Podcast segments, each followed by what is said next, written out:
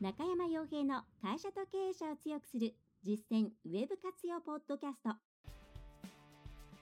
この番組では600社以上のウェブコンサル実績を持つ株式会社ラウンドナップ代表取締役の中山が会社経営者に必要な内容に絞り込んで抑えるべきウェブの話題やトピックスをビジネス目線でお伝えしています。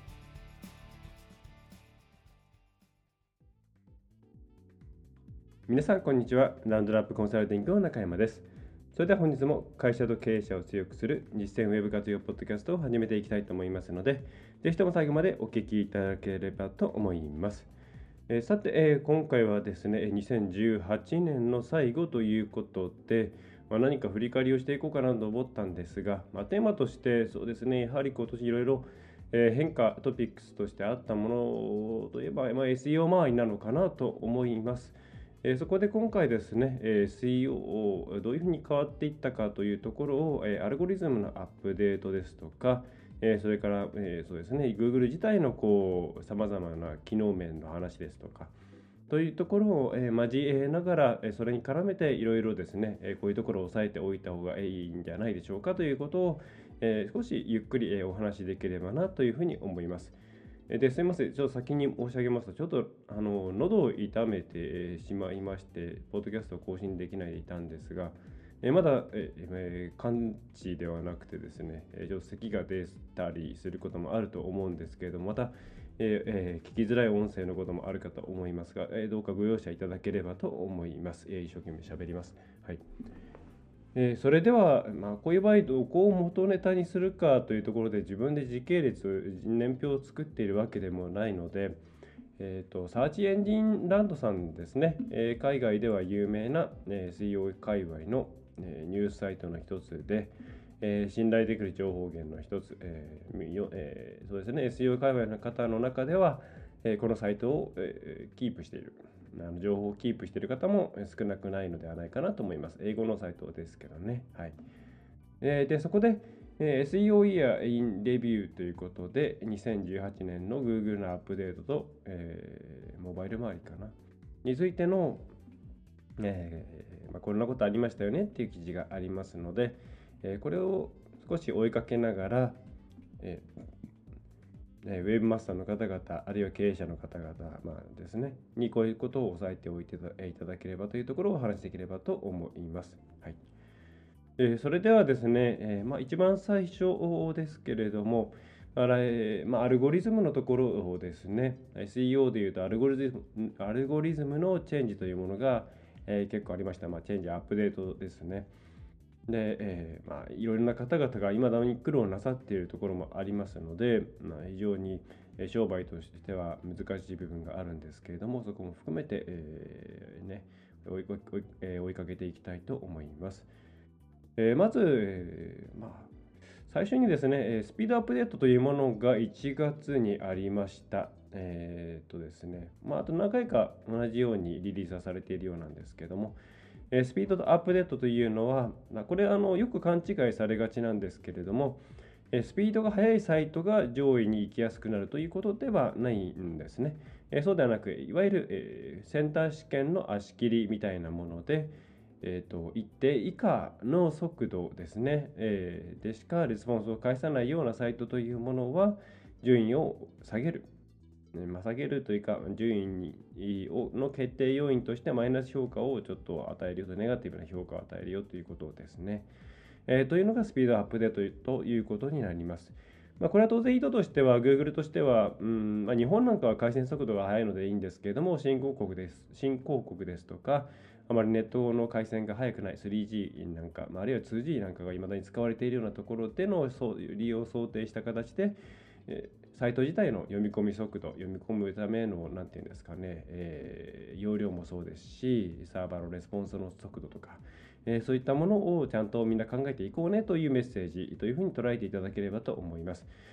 まあ、まずですね、スピードアップデートによって、えー、順位が下がるっていうケースは一般的なホームページではほとんどないと思っていただいて、えー、いいんじゃないかなというふうに思います。時々あのうちちょっと遅めなんで心配なんですけどどうですかねということがあるんですけどもまあ生半可な遅さでは多分あの影響ないとでまた、速度を上げれば順位が上がるんですかねっていうことも聞かれますけども、まあ、そういうわけではないですね。はい、で、えー、とはいえ、スピードに関しては SEO 面もそうなんですけれども、ユーザビリティというところに直結していくというところは必ず押さえておいてください。やはり、えモバイルで見ているときに次のページがなかなか出てこないとかということになってくると、えー、いっぱいの情報をそこの一度に取り入れようという意欲っていうのはどうしても、えーまあ、そがれるわけですね。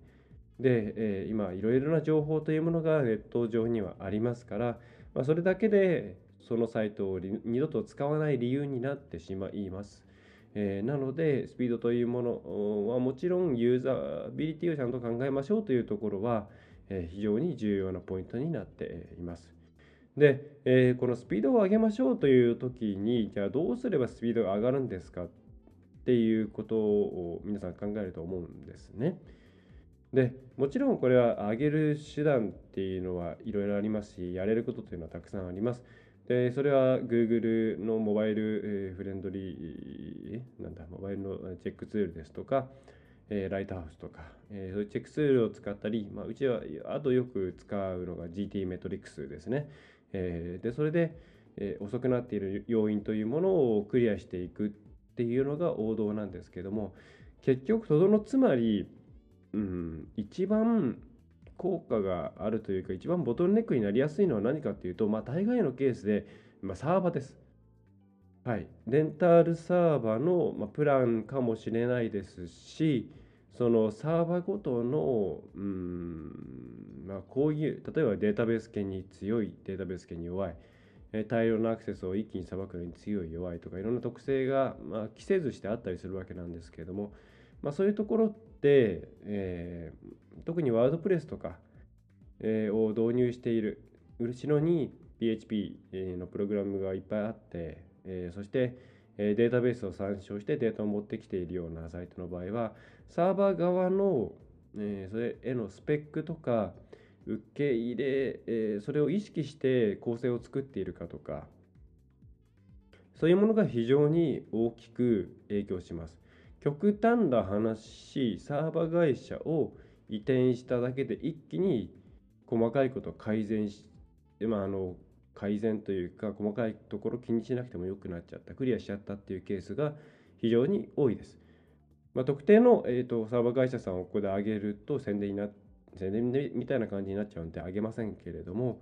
ちゃんとですね、えー、そういうことを考えて作られているサーバー会社に移るだけであらかた解決しちゃったりするんですね。はい、例えば、えー、Google が、えーと、推奨しているモッドスピ、えー、ページスピードとかそういう PH PHP ですね PHP のモジュールなんかを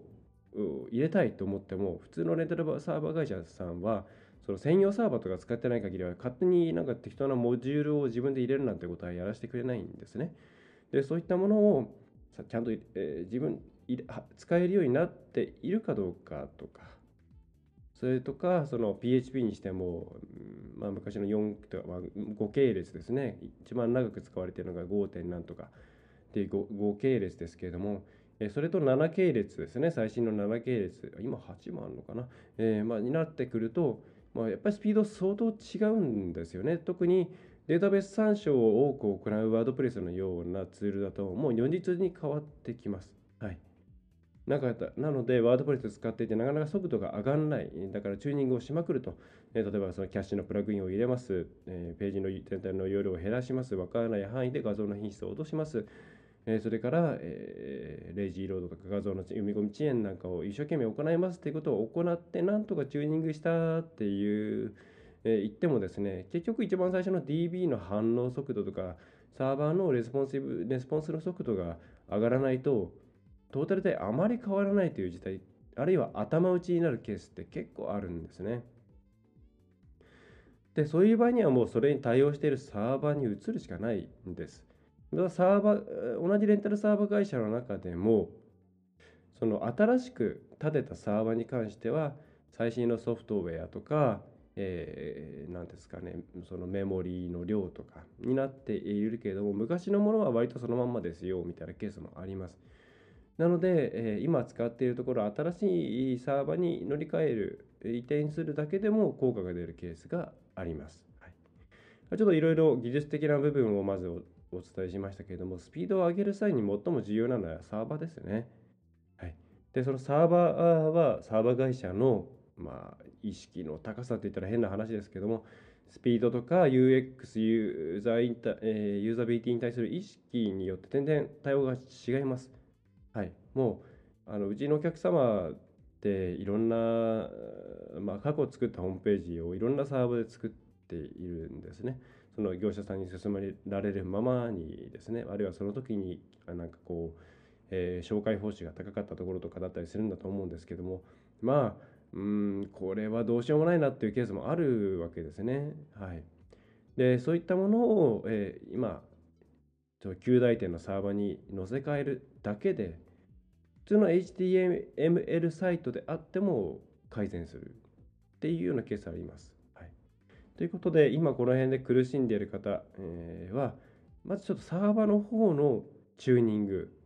はい、専用サーバーとか VPN 使っている方はサーバーの方のチューニング。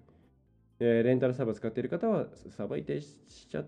たらどうなるのかなということで試しにコピーを作って、えー、適当な、ここいいんじゃないと言われているようなところに、え移設して、え、今は大体無料体験期間がありますからそこでテストドメインかなんかでため動かしてみると。でびっくりするほど早いということであれば移っちゃった方がいいですしそれで万事解決したりします。はい。えー、ということで、スピードアップデート、あの SEO 的にはそんなに今、これをがっつり気にする必要がある方は多くないと思うんですけれども、えー、まあ、とはいえ、速度はユーザーさんの、うん、コンバージョンレートに直結していきますので、えーとですね、サーバー会社さん、サーバーのスペックというところをですね、忘れずに、はい、なんか目の前のもののチューニングではなくて、そもそもここでいいのっていうところを、え考えていただくといいんじゃないかなと思います。まあ、うちがおすすめの会社っていうのは、まあ、うちが使っているレンタルサーバー会社さんをなんかちょっと、えー、うまいこと調査してもらえればいいかなと。またメールでもいただければ、まあ、お伝えはいたします。はい えー、すいません。で続いてですね、えー、2つ目が、えー、よく、えー、これなん医療アップデートとか言われますけども正式えー、インターナショナル、グローバルレベルでいうとメディックアップデートということで、メディカルの意味ですね、メディック、はい。メディックアップデートと呼ばれています。ね、これが、まあ、複数回に分けておそらく実施されていますけども、大きかったのが8月、えー、と9月あたりですかね。はい、これをによって、えー、一部の業界は壊滅的な打撃を受けて、えー、います。はいまあ、そのメディック、つまり医療関係の情報というのは非常に、えー、生命に関わるので、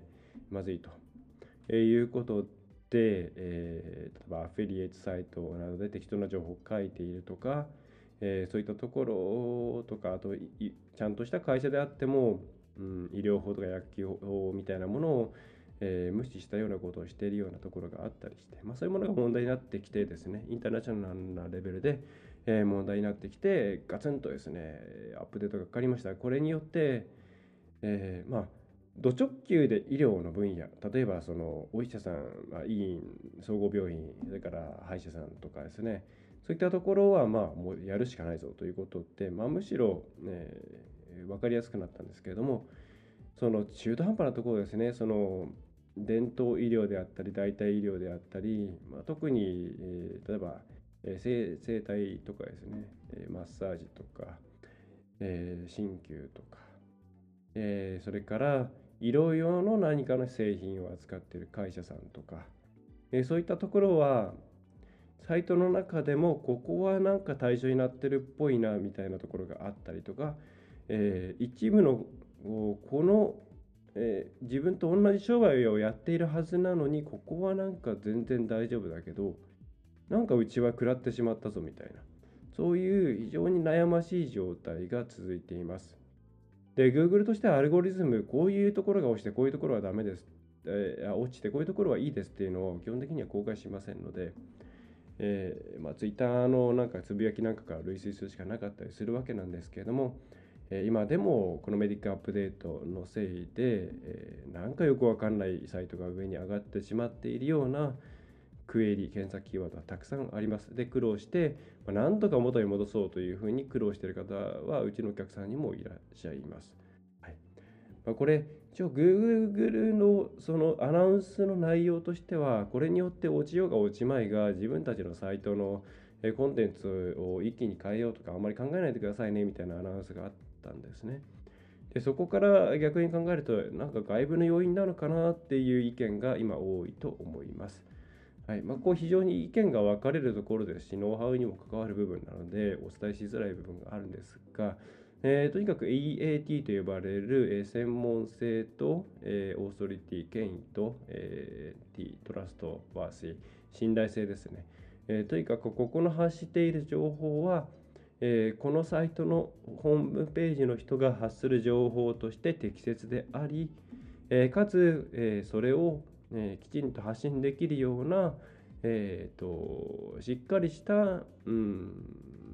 人だと、まあサイトだとホームページだと、えいうふうに思ってもらえるところは、えー、戻ってきている傾向があります。えー、ただそうじゃないところについては何かいろんなことを内部外部含めてやっていてもどうしてもうまくいかないというケースがあって例えばそのいいねあのサイト名なんかを検索しても、えー、うちのサイトの紹介文の方が上に上がっちゃったりとか、えー、そういうこともあって、まあおかしえー、Google のナレッジグラフとかには出てくるんで、ペナルティとかではないと思われるんですけれども、えー、残念ながらおそらく、えー、その情報を発信するに足る、えー、EAT ですね、権威専門性、えーえー、信頼性ですか、えー、というものがないというふうに思われてしまっていると。でもともとこの辺りのそのグレーグレーゾーンというとあれなんですけども周辺医療の周辺領域っていうのはお客さんに、え医療に準じるようなものをサービスとか商品を進めたりする関係で、え情報を先出ししてそこからじわじわとリードのラーチャリング見込み客育成を行ってで、え制約につなげるというやり方をずっと行ってきていたわけなんですね。えまあ、そうしないとなかなかえー、お客さんが取れなかったという事情もあります。でそこにむしろその辺りのやり方っていうものを否定するような形でアップデートが入ってきてしまったんで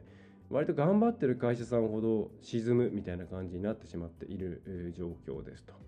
えー、ということで、え、メディックアップデートまだ苦労なさっている方も多いと思うんですけども、まあ、おそらくこれ すいません、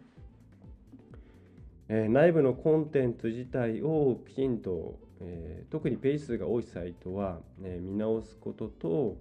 それから、うん、外部要因の方が大きいのではないかなというふうに思っています。では私もちょっと複数の会社さんのところで、えー、実験も兼ねてですね、実験といったら失礼なんですけども、えー、リカバリできないかどうかっていうのをやっているので、えー、そのあたりで何か結果がまた出てくれば、お話できる範囲でお話し、えー、させて、えーね、ポッドキャストでできればな、なんていうふうに思ってます。まあちょっと不明瞭すぎるかつえっ、ー、と何ですかね商売に与える影響が非常に大きいのでこれこのうんなんだろうアルゴリズム関係の情報発信の薄さについては私としてはうんそれでいいのか Google というふうに思ってしまいますね。はい。YM は YL 命に関わるお金に関わることだということは分かりますががですね、なんでじゃあこれが上なんですかっていうケースもあるわけで、えー、そのあたりね、せめて、えー、どういうふうに改善しているのかなっていうところの透明性は、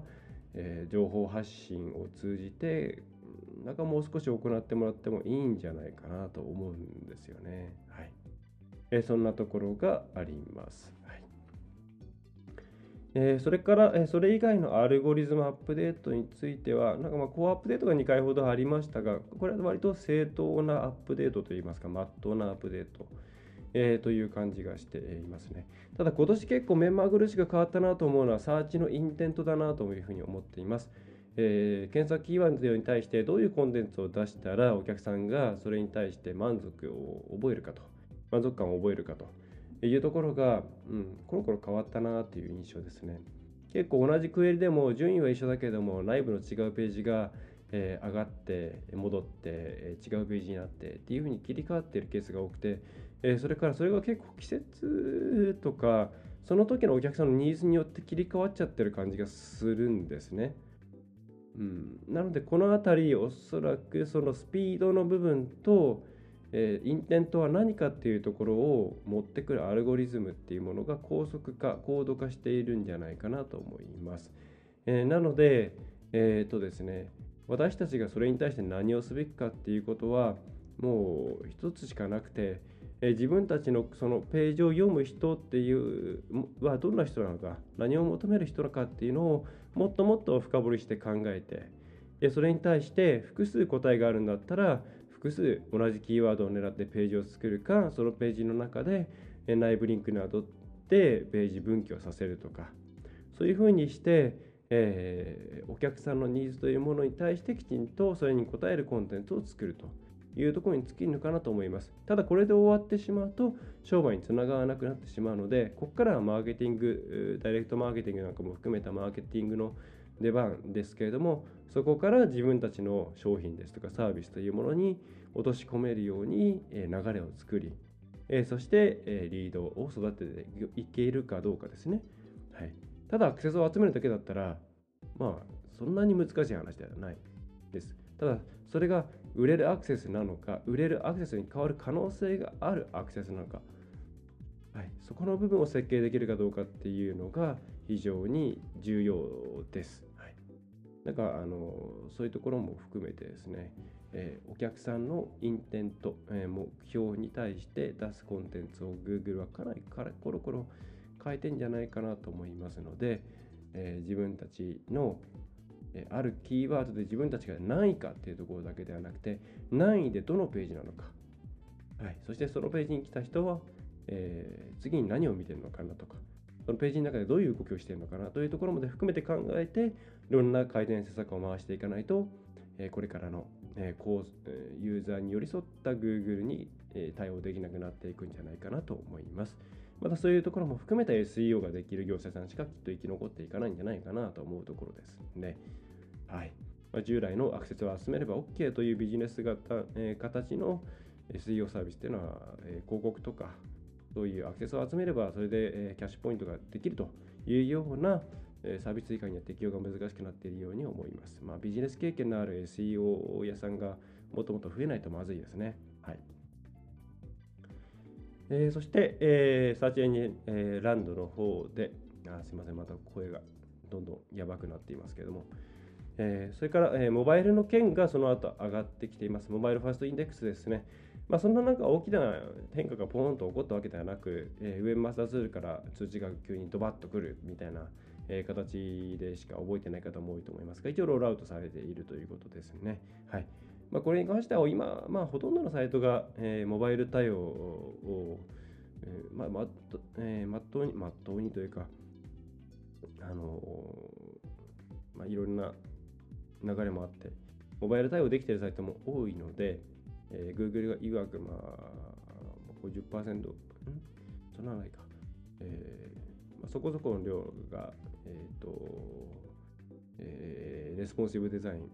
などでですね、えー、モバイル化を行えているので、うん、まあ、商売がちゃんとやってるよっていうところは結構大丈夫なんですけれど、うん。まあ、うちもその関係でモバイル対応っていうのを何件か、えー、 WordPress への移管も含めてやったんですけど、うん、まあそこまで大きくその非モバイルだったからモバイル対応させたらなんかすごい上がってるってことはなかったなと思います。まあただそれよりはですねモバイルで来た人の直帰率が3分の2ぐらいに下がって、えー、回遊回遊するベースが1.5倍とか2倍になったとかそっちの方が大きいですね。はい、また、まあ、これも、えー、結果的に見れば Google としては自分たちのサイトを使って検索をしてもらって、えー、それによってお客さんが、えー、目的を達成できることが大事なので、えそういう意味ではモバイルファーストインデックシングをアナウンスして、えこうやって進めていったことは、ま、大事なのかなと思いますが、まあ、SEO 的にそんな順位に影響してくるかというとそうでもない気がしていて、えーとまあ、ユーザビリティのところですね、えー、コンバージョンレートとか、それから見込み客に引き上げるところの割合とか、そういうところに影響してくるのかなと思います。はい、ででは、そうして、えーまあ、あと、サーチエンジンランドのこの記事の中で上がっているのは、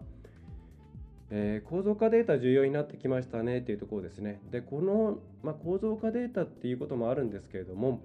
えー、Google に関しては、えー、これよく別の切り口で言われるんですけども、さまざまな要素が検索結果に出るようになってます。地図であったり、ショッピングであったり、ナレッジグラフであったり、アンサーボックスであったり、それ以外にも動画だったり、画像エリアだったり、なんかフォーラムの Q&A とか、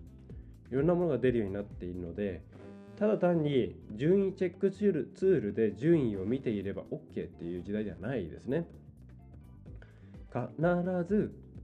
特に自分たちが狙っている重要キーワードについては、まあ、指標としてはクリック率を見ていくのがいいんですけどその検索クエリで検索した時に一体どういうまあなんていうんですかねそのパーツというかえー、ものが出ているのかっていうのは常に定期的にチェックすることをお勧めします。特にローカルビジネスが日本では多いと思いますし、まあ、うちのお客さんでもローカルビジネス、地域証券のビジネスが多いわけなんですけれども、そうすると、もうどっちかっていうと、マップとかでやっぱりみんな見ちゃうわけです。だって、自分が検索して上位にあったサイトがいいなと思っても自分の行けるエリアになかったって言ったらもう時間の無駄甚だしいわけですね。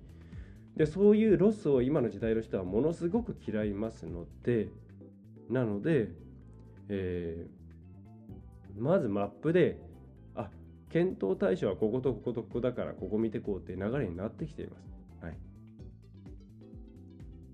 ということで、えー、検索結果をちゃんと見ようと。でその時に検索結果にいろんな情報を出す。例えば一番分かりやすいのはパンクズリストとかですね、えー、そういった、えー、それをきれいに出したりとかあとは、これから、来るであろう音声対応のためのスピーカブルマークアップとかそれから、えーと、Q&A サイトみたいなところであれば Q&A の隙間もありますしレシピならレシピのマークアップもある。で最近、まあ、上部の、えー、求人なんかのガイドライン、えー、ポスティングのもあると。えー、マークアップをすることによって、えー、アンサーボックスとかナレッジグラフにいろんな情報を出せる可能性が出てきます。まあ、まあ、設定してないとまず出ないですね。うちも昔実験してましたけど、やっぱ設定しないと出ないケースが多いです。えー、なので、構造化データ、スキーマ .org ですね、については、えー、設定することが必須だという観点で自分たちが Google に正しく情報を伝えるために設定できるものは何かっていうことを必ず確認するなりそのホームページを作っている制作会社の方に確認をして組み込めるようにしてあげてください。組み込めないサイトなんてないです。HTML でできているサイトでも JSONLT かなっていう形式で、平文でテキストで書いてしまえばホームページ上に表示させないまでも、構造化データを埋め込むこと可能です。はい、できないサイトではないです。あので、えー、そういう意味でですね、まあ、そういうところができる制作会社さんを探すってことも大事なんですけども、え、ストラクチャーデータ、えー、構造化データっていうのはチェックしておいてください。はいで、え、それ以外としては、まあ、意外に、えまあ、このニュースで出たとき、ちょっとびっくりした方も多いんじゃないかと思いますし、私もまあ、えー、そうなんだと思ったんですけど、まあ、パーソナライズがそんな今もうしてないと。昔はよく一人一人に対して、えー、パーソナリゼーション、その人がよく見るページをすごい上に上げるとか、そういうことをしてるっていうふうに言われたんですけども、まあ、今は割とそうでもないと、まあ、ほぼしてないんじゃないかな、みたいな感じですね。はいまなので、ここはあんま気にしなくてもいいのか。まあ、そもそもあんまできることはなかったんですけども、今そういう状況だっていうことです。ただ、あの、パーソナリゼーションはあの弱まっていても、ローカリゼーションはもうがっつりと効いています。つまり、自分が今どこにいるかっていう情報をですね。それに基づいた検索結果にするっていうのは、これもうものすごく強くやっていますんで、えー、ローカリゼーションっていうものはあの重要ですと。だも検索順位のチェックとかも本当は自分がそのエリアに、まあ、自分の地域証券でやらないとダメですよね。はい、自分がいいあの住んでいる場所と働いているエリア、地あのお店があるエリアが遠い場合は順位チェックっていうものは会社でやらないと正しい順位が出ないと。えー、そして、えー、あとはですね、まずっといろいろだらだらと喋ってしまったんで30分過ぎているのでざっくりいきますが、えー、いろいろツールがアップデートしましたよね。えー、Google のサーチコンソールもベータ版で出たものがどんどんどんどんどんどん、えー、正式版になっていろんな、えー、機能が追加されています。でまだちょっとこれじゃあ経営者であまりウェブ詳しくない方がパッと見てパッと分かるかっていうレベルではないですので専門家の助けを借りないといけないですけれどもね、まあ、この辺りデータは Google の、うんと、データスタジオ今はデータポータルか、えー、あたりで可視化するようなこともうちは行っていますけれども、えーまあ、かなりいろんな情報を提供してくれているんでサーチコンソールっていうものがあの機能とか使い方を覚えておいて損は絶対にないです。はい。で、それを使いこなせる、使いこなせると言わないまでも、あ、今こんな感じになってるんだなっていうことが読み取れるようになっていると、相当強いです。はい。あの、Google Analytics と同じか、それ以上に重要かもしれません。はい。えー、なので、ぜひサーチコンソール、なんかよくよくわかんないなっていう方も、ちょっと頑張って覚えてもらうことをお勧めします。やっぱり自分の商売に関しての知識っていうのは自分しかの頭の中にしかないのでデータを見てていろんな気づきを得れる人っていうのはやっぱ経営者とか中で働いている方なんですよね。えー、どうしてもこちら側では皆さんのビジネスというものをもちろん理解した上でいろんなことやるんですけども日々お客さんと接しているわけではないのでやっぱり現場に比べたら上ってことはないわけです。はい、ということでこういうところの気づきなんかを得るためには、えー、基本的なところは絶対に押さえておいた方がいいので、ぜひ押さえておいてください。はい、で、あとは、えっ、ー、と、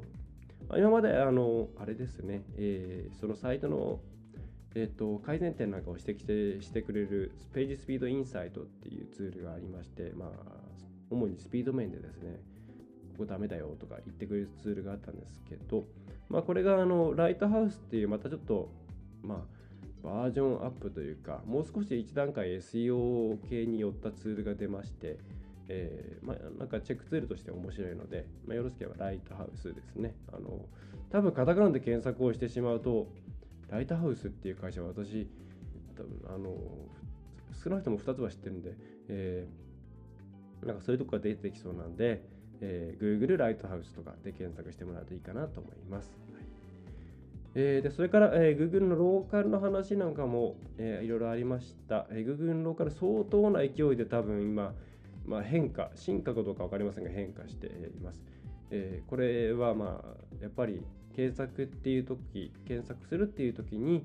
地域の情報っていうものをスマートフォンから調べるケースが非常に多いということだと思うんです。ね、なので Google マイビジネスというところから、えー、Google マップにで出てくる情報をこう処理処理というか、えーと、変えたり載せる写真をも変えたりあと年末年始皆さん年末年始のあの営業時間とかちゃんと載せてますかね？あの休んでるか休んでないかとか、はい、まあ年末年始やってないだろうと思っている方も多いですけどちゃんと休業しておいた方がいいんで、えー、そういうことも自分でやっちゃった方がいいですね。チェーン店やってる方はなおさらでここの情報をちゃんと一元管理して、えー、口コミとか結構来るっていう場合にはちゃんとその口コミに対して、えーまあ、それが本当にお店側の失態であれば、えー、ちゃんとその返信をして謝罪をして次からこうしますっていうようなことを書くとものすごく好感度上がります。でそれからいたずらのレビューもあります。同業他社がつけるケースもありますしあのローカルエキスパートって言ってですね Google のローカルっていろんなところを評価したり質問に答えるとなんかランクが上がっていくみたいなのがあるんですね。で私もまあ一応それでなんかなんかそこそこあるんですけどそれのポイントを得たいがために適当に行ったこともない店にポンポンねあのレビューをつける方もいてで、えー、しかも星1個とかつけていったりするわけなんですね。はい、そういうものに対しては連絡つかないことも多いんですけど、えー、まだ Google プラスが生きているうちであれば Google プラス経由で連絡つくをつけられることもあるので、えー、ちょっとすごい直接連絡を取って、えー、ちょっと相談するみたいなこともやっ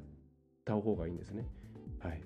そういう意味で Google マイビジネス、はい、あのどれぐらい電話がタップされたかとか、そこからどれぐらいウェブサイトに来たかとかも分かりますんで、これももう特に地域証券のビジネスの方にとっては、あとはチェーン店を経営しているような方にとっては非常に重要な、えー、サービスです。はい、もうこれあの、モバイルでのアプリも出ていますんで、それぐらいまあ重要ってことですね。単独のアプリ出てますので、Google としてはそれぐらいの位置づけをしているサービスだというふうにお考えいただければと思います。はい、でそれ以外については、まあ、いろいろちょっともうちょっと書いてはあるんですけども、まあ、あんま大きいものはないかなと思います。えー、技術的にいろいろ変化はもちろん後ろであるんですけれども、え、経営目線とか営業とかマーケティング目線で考えると、え、今のよ今回お伝えしたようなところをまず押さえておいていただければと思います。まあ、結局 Google もですね、えー、いかにして収益を上げながらユーザーにこの自然検索ですねお金を生まない部分でもちゃんとこう満足度を上げていくかっていうところをまあ日々頑張っているわけですね。そういうミッションに、えー、そうするとこれからの時代を先取りしたような形でいろんな機能が実装されたりいろんなところのアップデートが激しくなったりしますので、えー、少なくとも今、えー、お伝えしたような内容モバイル地域、えー、エリア Google マイビジネスサーチコンソール、えー、それから、え、っとですねメまあそうですねメディックアップデートみたいな大きな変化が起きるという可能性とか、え、そういうことも含めて押さえてお、えー、いて来年のあ4月以降ですかねに何するのかなというところをこの、えー、お正月にでもですね真っ白な頭でお餅とかお酒でお餅食べて、えー、お寿司食べて、えー、頭の中空っぽにしながら考えていただくといいんじゃないかなというふうに思います。はいえーま、ああと、まあ、若い部分としては Google プラスがなくなりますとかあまたやっちゃったんですねっていう感じは、えー、すりますけれども Google プラス、まあ、正直使ってなかったです。はい。あの自動投稿でバッファーから流してありましたけれども、あとは昔イングレスやってる時には、えー、グループを使ってましたけれども、まあまあもう使ってないですね。まあ、しゃあないかなというところですね。ただ結構昔、えー、その、いろんな SEO が好きな人がたくさん投稿していた関係で、その、いろんなディスカッションの形跡とか あの有益なものがたくさんあるんですよね。そういうものがまとめて見れなくなっちゃうっていうのはちょっと、うん、残念かなと思いつつクロージングまでにそれを抑えきるのは無理なんで、まあ、できれば現状の段階でもう投稿できないけれども見られるぐらいにしておいていただけるとありがたいんですけれどもと思うんですが、まあ、多分難しいだろうなというところですね。はいえー、っていうところで、えー、今年の振り返り、まあ、長々と40分近く喋っているんですけども、えー、そんな感じかなというふうに思います。えー、SEO 以外ではもう広告の方なんていうのはもう SEO 以上にいろんな変化があるので、まあ、私としてはもうこの後に喋るのは辛いので無理ですね。えー、それ以外、まあ、消費者の動きなんかも含めると、えー、マーケティングとか、えー、全般の話とか、えー、セールスの話っていうのは、まあ、普段のポッドキャストですとか、それから12月の末、ちょっと多分もうお手元にあるんじゃないかなと思うんですけれども、えっと、ペイペイの話なんかを中心に、えー、マーケティングの話とか、プロモーションの話とかっていうのを紙のニュースレターの方で行っています。またメールマガジンは割とそういうビジネス寄りの内容をたくさん書いているので、えー、そちらの方も合わせて、えーね、ご覧いただければ嬉しいです。えー、というところで2018年多分最後もう1回ぐらい喋るか分かりませんけれども多分ま最後かなと思います。今年1年、まあえー、ポッドキャストの方も大体35、6回ですかね、えー、出してきましたので、1回20分として、まあ、7、800分ですかね、えー、大体24時間でいうと、えー、30日分ですかね、丸30日ぐらいのお話に付き合っていただいた感じかなというふうに思います。はい、ぜひ、えー、来年もまできるだけたくさんの情報を、えー、お届けしたいと思っておりますので、ポッドキャスト、それからラウンドラップコンサルティングのさまざまなコンテンツ、えー、ぜひともご活用いただければと思います。えー、また、えー、コンサルティングですね、えー、幅広いオンラインのコンサルティングを提供しています。中小企業、零細企業の方々が、えー、1人ウェブ担当者雇うとなると、やっぱりもうそれだけで50万、100万、かなりかかってしまうので、まあ、そうではなくて、外部の担当者と、えー、専門家として、月5万とか、えー、10万とか、ぐらいで雇っていただいて、えまあ、プラス随時のスポットの制作なんか、まあ、うちでも対応できますんで、そういったものを個別にやるっていうコストパフォーマンスに良いやり方ですね、え、なんかを使ってみていただけると嬉しいなと思います。えー、なかなかとはいえ5万円でもちょっと厳しいよっていうような、えーえー、ね、あの方、あとは最初いきなりそんなんでリスク取れないという方も多いと思うので、ちょっと来年もう少しライトな形で相談できるような、えー、形を作ろうと思っています。はいえー、ということで、えー、今回のポッドキャストは以上になります。まあ、これから早く喉が治ってほしいんですけども、まあ、とにかく咳が出て、えー、今こらえながら話をしています。はいねえー、寒くなっていくと思うんで、えー、皆さんもお体にはお気をつけください。風邪ではないんですけどね。えーえー、それでは、えー、2018年いろいろありがとうございました。ぜひ2019年も、えー、皆様と一緒に、えー、ウェブの世界を活用するというところを、えー、歩んでいければというふうに思いますので、えー、ぜひともラウンドラップコンサルティング中山洋平、えー、両方ともよろしくお願いできればと思います。はいホームページ作成から SEO 案件、えー、まあ、幅広く受けたまっておりますので、どうぞお声掛けください。はい、それでは、えー、今年、えー、来年はもっともっと皆さんのご商売が、えー、より良い方向に行くことを心より、えー、願い、そして祈って、えー、おります。その一助となれば幸いです。えー、今年いろいろありがとうございました。またよろしくお願い申し上げます。それでは次回またお会いいたしましょう。えー、ラウンドナップコンサルティングの中山がお送りいたしました。今回の内容はいかがでしたでしょうか？ぜひご質問やご感想をラウンドナップコンサルティングのポッドキャスト質問フォームからお寄せください。お待ちしております。また、ホームページにてたくさんの情報を配信していますので、ぜひブログ、メールマガジン、郵送ニュースレターや各種資料 PDF もご覧ください。この世からウェブを活用できない会社をゼロにするを理念とする株式会社ラウンドナップがお送りいたしました。